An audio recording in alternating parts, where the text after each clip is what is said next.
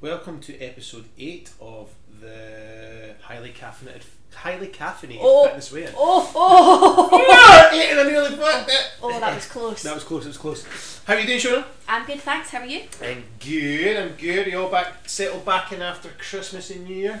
Yeah, I felt like I was ready to come back to work actually after having some time off. Um, yeah, I felt refreshed. Probably a little bit sick of um, chocolate actually.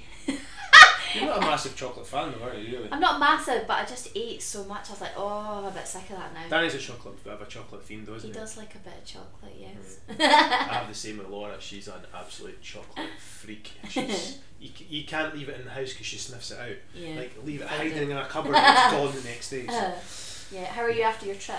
Good, good. Uh, not bad at all. Um, same as you, nice and refreshed and ready to get back to work. I think. Um, Yeah. You kind of know when you've you, you know you've had a good bit of time. You've had the good quality time off and you're ready to get back to business Yeah. and get back to going stuff. So yeah, no, it's been good.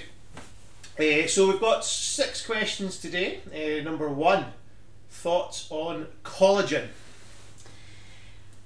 I, I'll let you give your take on the fitness sort of industry and collagen, but Yeah. I mean, from a beauty perspective, I know that collagen is quite a sought after um, supplement because it's great for hair, skin, and nails. Um, but yeah, in regards to fitness, I'm actually not too sure. Yeah, this. I think the best way to describe it is is that the evidence is sketchy at best. Um, the um, there is apparently some studies that are looking at things like ligaments and joints and stuff like that because obviously collagen makes up these things. Yeah. It may it may doesn't say it does. It says it may help. Um, help sort of your your joints and ligaments. Uh, in terms of muscle building, it's not a it's collagen is a protein, but it's not a um, it's not a complete protein. So got the in, it's made up of glycine, proline, and hydroxyproline, um, and these are non-essential amino acids. So they don't con- contribute to muscle protein synthesis, which is synthesis, synthesis even, which is where obviously you're making your your the muscle is repairing, recovering, and building. Yeah. So um, the only sort of thing with that is, is there has been a study done that shows that it may improve fat-free mass in older men undergoing resistance training. But again, it's one study, so we can't really take a huge Yeah. amount from that. I would Um, expect her to have, like you said, maybe some sort of benefits to the ligaments and tendons, Mm. given that it's it helps with the elasticity in the skin. yeah. Uh, but yeah, I don't know. I don't know why there's not been that many studies uh, for it in the fitness industry, given that it is quite a popular, um, or it's in popular demand in the beauty industry. Yeah, I, I just don't.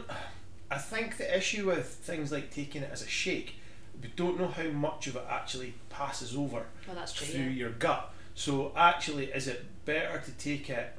Is it potentially better in a beauty position to have it injected rather than in taking it? Yeah, I don't know. Um, taking it uh, through the stomach.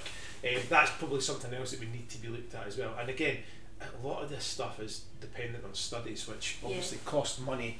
And if Mhm. you're going, wanting to build muscle, just a protein shake's going to be a better option for you. Do you. you know who swears by it? Jennifer Aniston, Oh really? and she looks banging. She's also had a whack of work. Well, yeah, exactly. When you've got- exactly. When you've got more money than God, it does help that you can yeah. choose the best surgeons around. But I will admit, she looks, she is, she is still a ten out of ten. Um, so yeah, but if she swears in it, and I think a lot of that kind of stuff as well is, is we go on a lot of supplementation is by how what people think about it, Oh yeah. and that's not really a good way to look at it. Um, so yeah, it's it's an interesting one for muscle building, probably not, but Yeah. for potential beauty benefits. Mm. And I need the most elasticity in my skin at this age. Uh, but I might start in, in taking collagen. Um, number two, ideas for batch cooking. How? What do you normally do? What do you normally set up batch cooking wise? Um, we alternate between a, a week of a batch of chicken, some sort of chicken thing. I like making like a uh, a coconut creamy chicken Yep. dish. Uh, so I'll batch cook that, and that'll last me three to four days. Uh, and then the following week we do some sort of red meat, so it's usually um, chili. Nice. Um, Do you do man chili man chili. with steak rather than mince? Oh. Diced steak rather than mince. It's Mm, banging. That'd be quite good actually. I tried turkey mince the other day and I wasn't a massive fan. Turkey mince is something It's that obviously leaner, but but you get five percent lean mince anyway. So Yeah, turkeys. The problem with turkey mince is that, and if you go for the lean turkey mince, it's like eating bits of cardboard because Yeah, it's it's so really dry. dry. So Yeah, you need yeah. to, and you need to season it well too. So like, if I was taking in turkey mince, I would always use like one of the old El Paso taco mixes yeah, to give it a bit, of, give it a bit of taste because Uh-huh. it's pretty bland. yeah, it's bland. Um, and chicken mince is even worse. it is Uh, do you know what? I haven't tried that, so I don't even know what that would be Um, like. But no, but yeah, I'll alternate like that on a weekly basis, um, just to keep it fresh and, and something different. Uh, I mean, I love my chili that I make that lasts me three four days. I'll happily eat that for a whole week. yeah. Um, but I'll always always uh, batch cook uh, broccoli and veg. So broccoli and asparagus usually because I love that, and I'll always have that as like my side green part. Yeah. Um, as well. What do That's- you batch cook? Um, I'll batch cook. So basically, like on a Sundays, my batch cook is generally exactly the same as you. I'll do one week will be chicken, and then a week later I'll be. The week, week after will be red meat of some sort, normally beef.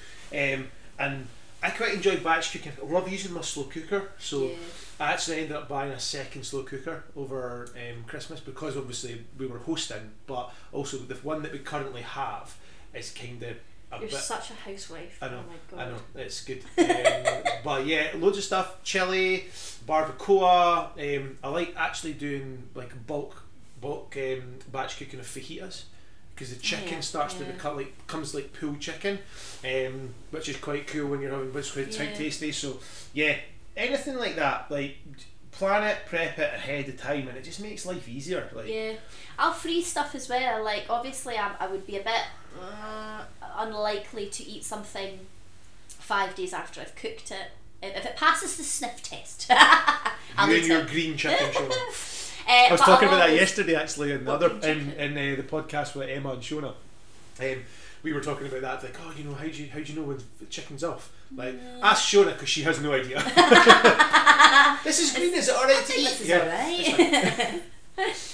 But yeah, I would say you know freeze, but freeze half of it because then at least that saves you for the second half of the week having to prep again. yeah So- absolutely we do we regularly do that so it'll be like I quite like doing batch like a big sort of batch of like lasagna for dinners or um, fish pie uh, just bits and bobs like that so it just makes things makes things easier and you can freeze stuff and reheat it Yeah. make sure you reheat it properly because you don't want to get food poisoning Yeah.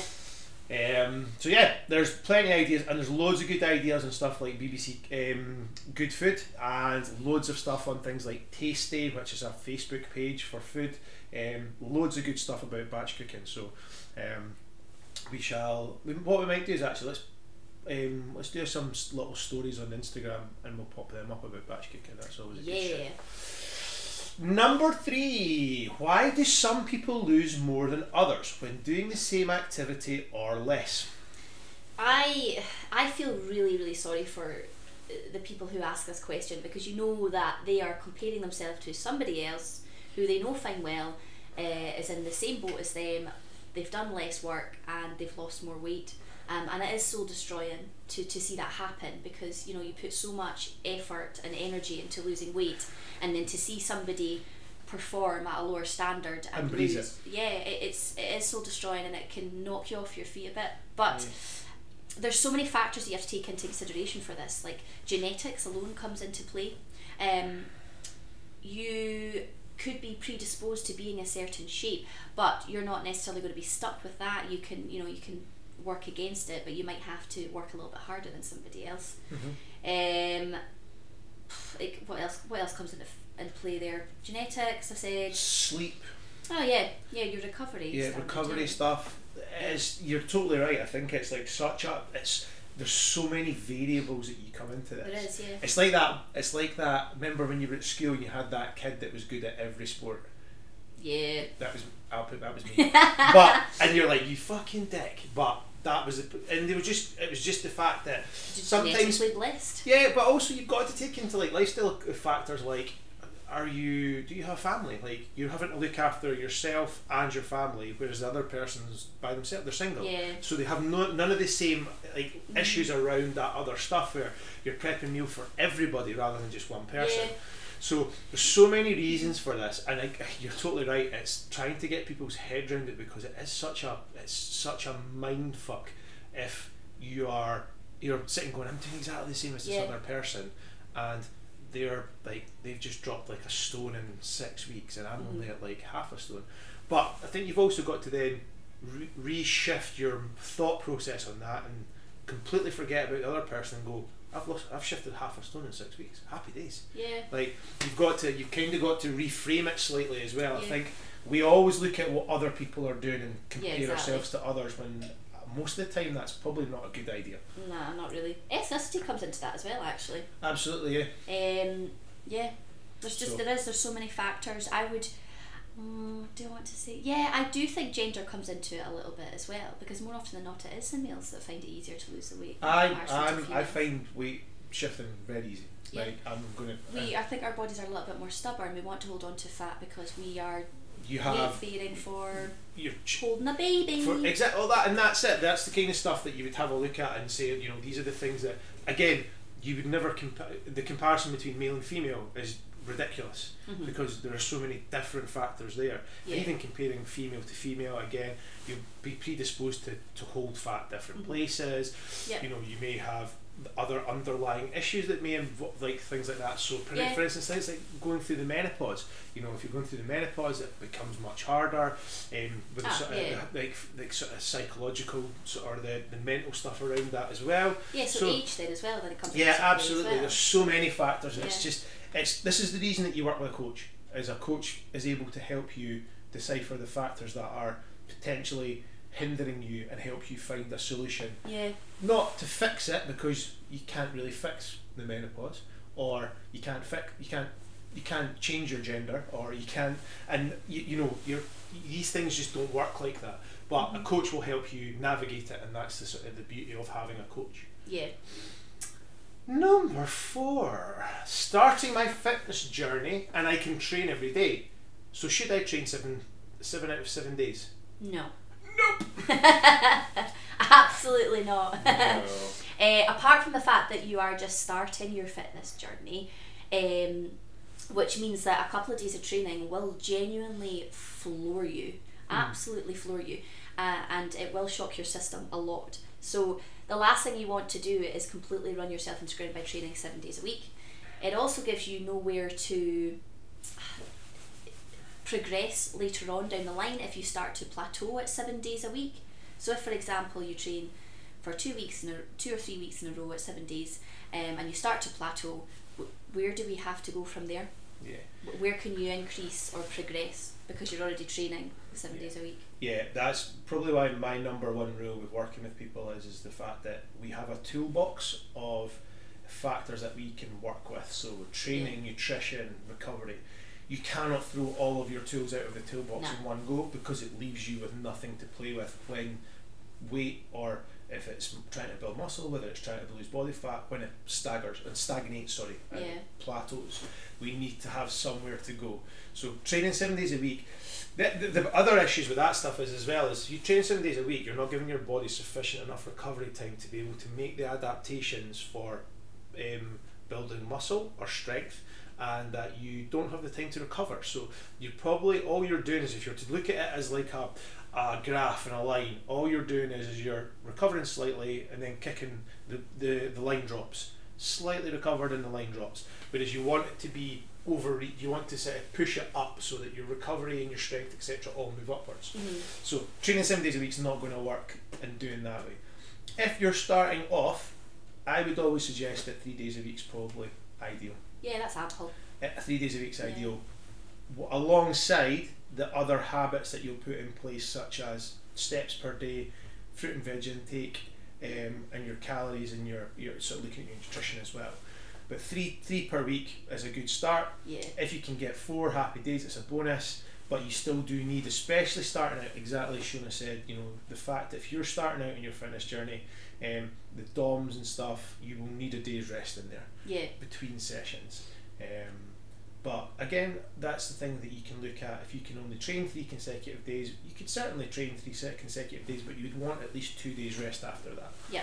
So- Le- less is more. Yeah, Less is more. and we've also got to we've also got to remember that exactly exactly that that um, more isn't necessarily better. no. Um, I would actually go as far as to say that's probably counterproductive. absolutely. You're probably not going to lose the weight that you want to lose by training seven days a week. Nah, well, also as well, you think about it. When you train, if you're training seven days a week, your appetite's going to increase. So if you're trying to cut body fat and you're on a deficit, Yeah, just making life. your appetite's going to be horrible. It's going to be horrible, uh, and your energy levels are going to be low as well. So it's completely counter counterproductive to Yeah. trying to cut body fat. So yeah, definitely. Um, number five. How does a normal day or week look for you as coaches? Ooh, This probably changes weeks weeks to week. To be fair, kind of does. week to week, weeks to week. Um, well, every Monday uh, I have my regular clients that I see, and then I do three to four hours of check-ins and check that all my clients are set up and ready for the week online. So if there's any alterations or macro manipulation that I need to do for them, that is all done and ready at the start of the week. Uh, Tuesday, I'll do a lot of online content, a bit of reading, research maybe as well, just so that I've got some stuff that I can post up on my content. Um, Wednesday, again, similar, I've got my face to face clients and then a few check ins midweek as well, just to check up on the clients and see that they're actually ticking off their habits. You've got to check up on them, see that they're doing what, they, what I've asked of them. um, and then Thursday is quite full on with face to face clients as well. Um, Friday I have off actually, I don't really work, but as in in in, in the unit, but I do a lot of online stuff in the background and I do my last lot of check ins before the weekend. So yeah, it's quite a good full on week actually.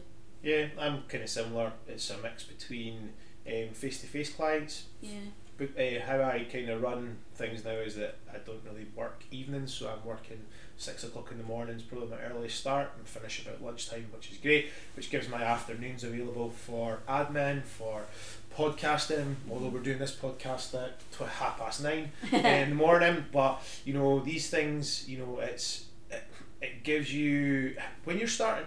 Obviously, this actually runs into the next question, so I'll not go too much into this.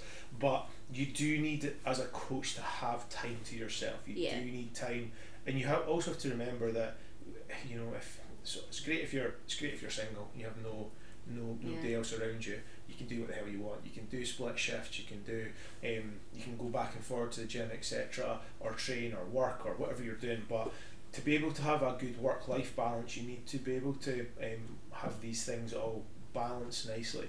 Uh, and uh, to be fair, I think that over the last couple of years, my work life balance has become much better, and I'll I'll I'll say that Shona's has definitely got better over the last year as well. Your work life balance is much better, um, and it makes you a more bright, happy coach, and your clients will get the most will get more out of it when you're like that. Yeah. So yeah, but nah, um, weeks change. Weeks change because obviously we're also very quite flexible in terms of when our clients if clients need to change sessions and stuff. But yeah, they're they're um, it's about setting a, a week up for yourself, really, isn't it? Yeah. Especially when you're self-employed. We're both very good at allocating time in a day to train ourselves and have that switch off. Yeah.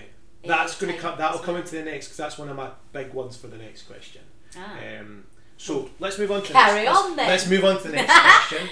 So this one's an, this is a good one because it's something that um, it, the, the question is what advice do you have for a new personal trainer? Mm. The do's and the don'ts.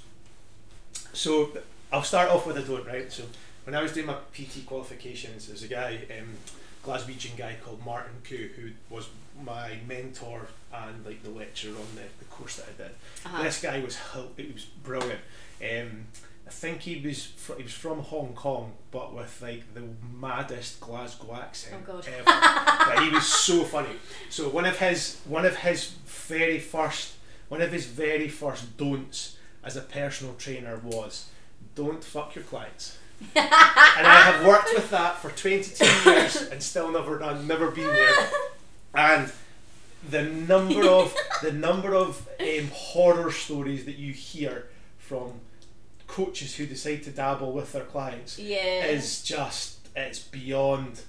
It's it's embarrassing. Ah, it's not clever, is It's it? not, it's, it's embarrassing and it's not clever. It's a loss of money as well if it goes tits up. It's a loss of money if it goes tits up, and then also you have the potential that they're like, Oh, oh, dear. seeing as we're uh, seeing as we're doing this, um, you know, we could uh, you could you could give me it for free. No, that's so yeah. So that's my number one. Um, Oh, but. I'm pretty sure that most people will get that you don't do that. You Well, don't yeah, don't shit don't shit in your own don't shit in your your your uh, your food plate. Oh, Um, do you have any advice? That's that's obviously a, a fun one, but what kind of advice would you give as a for a new personal trainer or a new coach coming onto the onto the scene? Do you know? I would say just don't don't hold back because obviously now things are very much um, social media driven, Instagram, Facebook, etc. I wouldn't hold back on posting content and wondering if it's good enough because in a year's time you will look back on the post that you did and they will be shite. Yeah. Every year I look back at the old posts. I'm like, well, that was a bit shit. Uh, But so, also gives you a chance to re to, to repost it and Yeah. make it better. and make it yeah exactly you're always going to learn more things um, and develop your your ability to, to be a better PT so yeah I would just always say you don't don't hold back just do your best and you'll always progress anyway because Yeah. you're always going to learn more and you know more new things Yeah, big one exactly that is education. Like you need to be continuously educating yourself. yeah Whether that's doing, whether it's reading, whether it's looking at sort of um, listening to other people's podcasts, whether it's uh, seminars, workshops, Mhm. all these kind of things. Um, obviously, we have the sad thing is is that uh, about maybe ten years ago, I started a business that was. Uh, uh, a, a business that was like running sort of educational seminars for the fitness industry, and the, the issue that you have is, is that people don't want to pay for learning new things, they don't and it's Yeah. quite sad. Like I know for a fact that you are more you're more than happy to put your hand in your pocket and go and pay for a, a workshop or a seminar or coaching if you need an area that you need to work on. And 'Cause I've seen you yeah, do it. yeah. I've seen you do it, and Yeah. I'm, I'm the same. Like over the last over this year, uh, over sorry, twenty twenty two. I think I did probably less than you, but I did about five workshops slash seminars slash like online learning things yeah um, that helped me as a person, as a coach, and help my clients. yeah So, continuous education. You will never know everything. The- Actually, um, we uh, we both worked with a, a guy called Mark Flanagan, who was one of my lecturers at college, and he's a, an amazing personal trainer. He's, he's a he, oh, Christ Almighty, cuts up dead bodies now to look at the fascia and how the muscle works, etc. he's ultra smart. But he put up a real cool post about um, as you get into the fitness industry, you try to um, you try to show off about how much you know.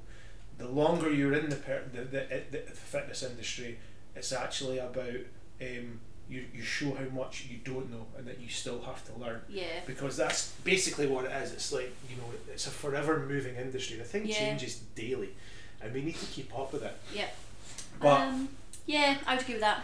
I, I always say as well for, for dues for PTs, new PTs, um, if you're male or female, doesn't really matter. I, I do think you need to spend a bit of time researching the differences between genders, male and female, absolutely, because it is so important that you understand the way that a, a female's body works in comparison to a male with their cycle patterns when they come to a point where they're maybe perimenopausal and then menopausal. So it's it's really really important that you understand how that the body functions. Um, basically so that you have a better connection with your client that you're working with when I, I always I always say this because like obviously being male, yeah, working with female clients, I have to say to them like anything like this comes up, time of the month, you know, all these kind of things. Mm-hmm. You need to tell me. Like I'm not gonna. Whereas 22 years ago when I first started, and somebody went, it's, I'm, on- I'm, on, I'm on my period. Fucking too much information. Oh my god, come on! I don't need to know this. Do I need a first aider? What's happening? But yeah, it's the the industry is changing. If you as a male coach do not know your um, the details of what happens in comparison for males and females. You need to learn.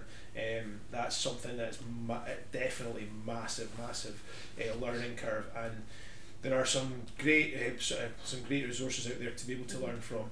Um, but yeah, you have to you have to know the differences that what happens between male and female. Yeah. Um, I mean, don't get me wrong. Like, read the room. You'll have clients who really do not want to share that information with you. Yeah.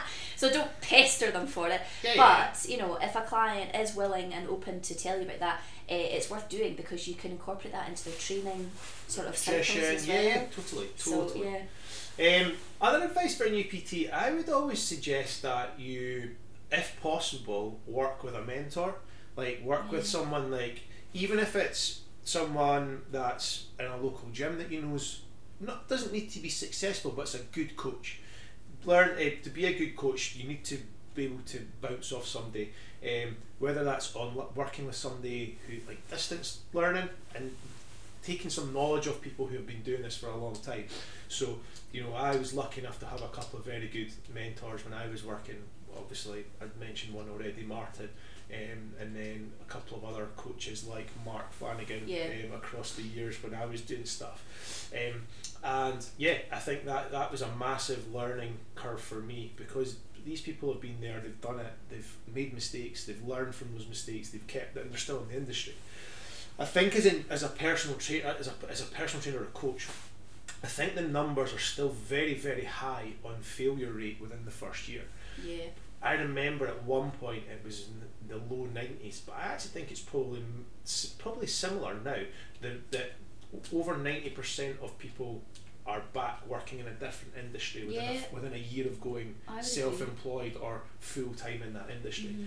And the sad thing is, like, I see, I see why those because, like, obviously, I'm a bit of a gym slut, so Yeah. I, I, I hoor myself out around a few different gyms. I enjoy Uh. training in different atmospheres, but you see different, you see coaches not interacting with people. Like, yeah. if you work in a commercial gym where there are loads of people coming through the door, you need to be going and speaking to people. You need to be going up and asking. And I'm not talking about hard selling, going up and go, Do you want personal training? It's going to cost you this to get a PT.